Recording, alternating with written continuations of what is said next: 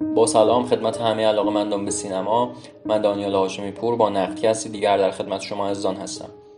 در چند روزی که گذشت فیلم تنت به عنوان جدیدترین فیلم کریستوفر نولان در دسترس قرار گرفت و خب عمده اهالی سینما فیلم رو دیدن. به همین بهانه می‌خوایم توی این قسمت صحبت بکنیم در مورد هم فیلم تنت و هم اساسا در مورد سینمای کریستوفر نولان که ببینیم در این سالها چه کرده و امروز سینماش چه جایگاهی داره. نزدیک به دو دهه از شروع فیلمسازی نولان میگذره یعنی از اون موقعی که فیلم Following رو به عنوان اولین فیلمش ساخت تا امروز. به نظر می‌رسه که Tenet یکی از نولانی ترین فیلم های کریستوفر نولان باشه. موقع دیدن فیلم یک سری سوال به ذهن متبادر میشه نه فقط در مورد این فیلم که در مورد کلیت سینمای کریستوفر نولان. به عنوان کارگردانی که خب امروز می‌بینیم هوادارهای خیلی زیادی داره خصوصا بین عموم مخاطبین یعنی شاید بین منتقدین کمتر این هوادارها رو داشته باشه. وقتی آدم فیلم های نولان رو نگاه می‌کنه یک سوال به ذهنش می‌رسه اینکه جایگاه حس در فیلم های نولان کجاست؟ اساسا احساسات انسانی و مسئله انسان توی فیلم های نولان چه نقشی رو دارن؟ و این به نظر من یکی از بنیادی ترین سوال هایی که در مورد کریستوفر نولان و فیلم هاش میشه پرسید.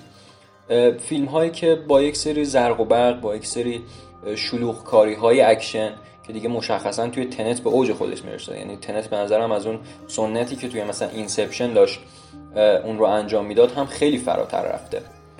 توی Tenet کریستوفر نولان اصل و اساس نوع روایت خودش رو روی یک مسئله می‌ذاره که در واقع همون مسئله وارونگی زمان هست.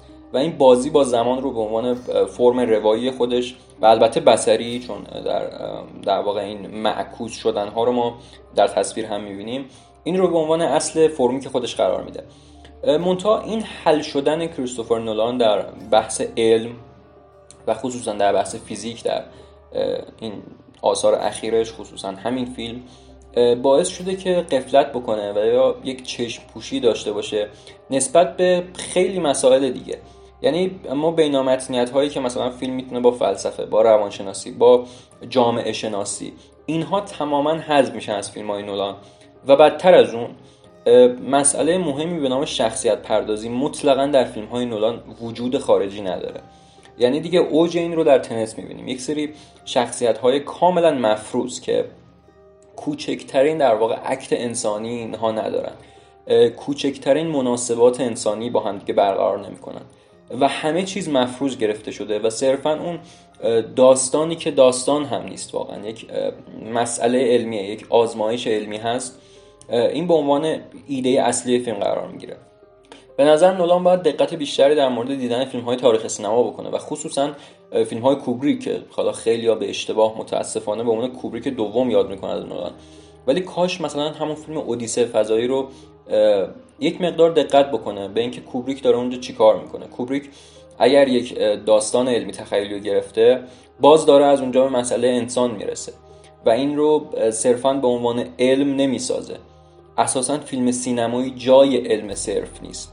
حس اصل و اساس هنره. یعنی به عنوان یکی از ارکان اصلی به نظر من هر اثر هنری فرقی هم نمی‌کنه. حس منظور این نیست که حتما احساسات سانتیمانتال داشته باشه. یک فیلم می‌تونه حس سودایی شده باشه.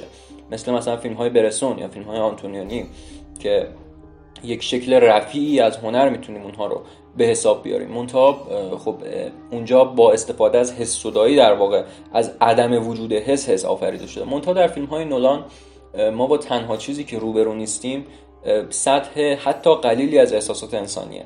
شخصیت های فیلم چه اون شخصیتی که روبرت پاتینسون بازی می‌کنه که بسیار بازیگر خوبیه و چه واشنگتن اینها هر کدوم به شکل مفروضی تو فیلم قرار گرفتن و صرفا به عنوان یک ماشین مکانیکی دارن عمل می‌کنن.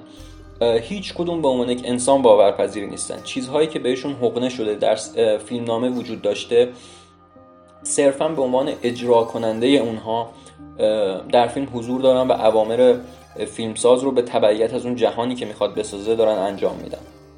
متاسفانه زمان اجازه نمیده که خیلی بیشتر بپردازیم به خود فیلم و خیلی وارد فیلم بشیم. منتها به نظرم در تمام این سالها نولان ثابت کرده که اصلا فیلم ساز نیست و اصلا هنر سینما رو نمی‌شناسه و تمام فیلم هم که ساخته تقریبا بجز شاید مثلا این سومنیا و ممنتو به واسطه اون فرم معکوس روایش که خب اون زمان به نظرم کار جالبی بود در بحث ساختار زمانی نو به جز اونها در تمام این سالها فیلم دیگه ای نساخته و تمام چیزهایی که ساخته یک سری بازی های پیچیده روایی و بسری بودن که هیچ در واقع یک معماهای بی پاسخی می ساختن که حتی اگر پاسخ هم براشون پیدا بشه آنچنان مهم نیست. یعنی ممکنه یک فیلمسازی مثل الن رنه تو فیلم مارین باد سختترین معمای تاریخ رو هم مطرح کنه. هیچ وقت هم پاسخی بهش داده نشه اما به واسطه اون کاری که در باب حافظه تخیل و زمان داره می‌کنه اون فیلم فیلم مهمی باشه. منتها در مورد نولان هیچ کدوم از این اتفاقات نمیافته.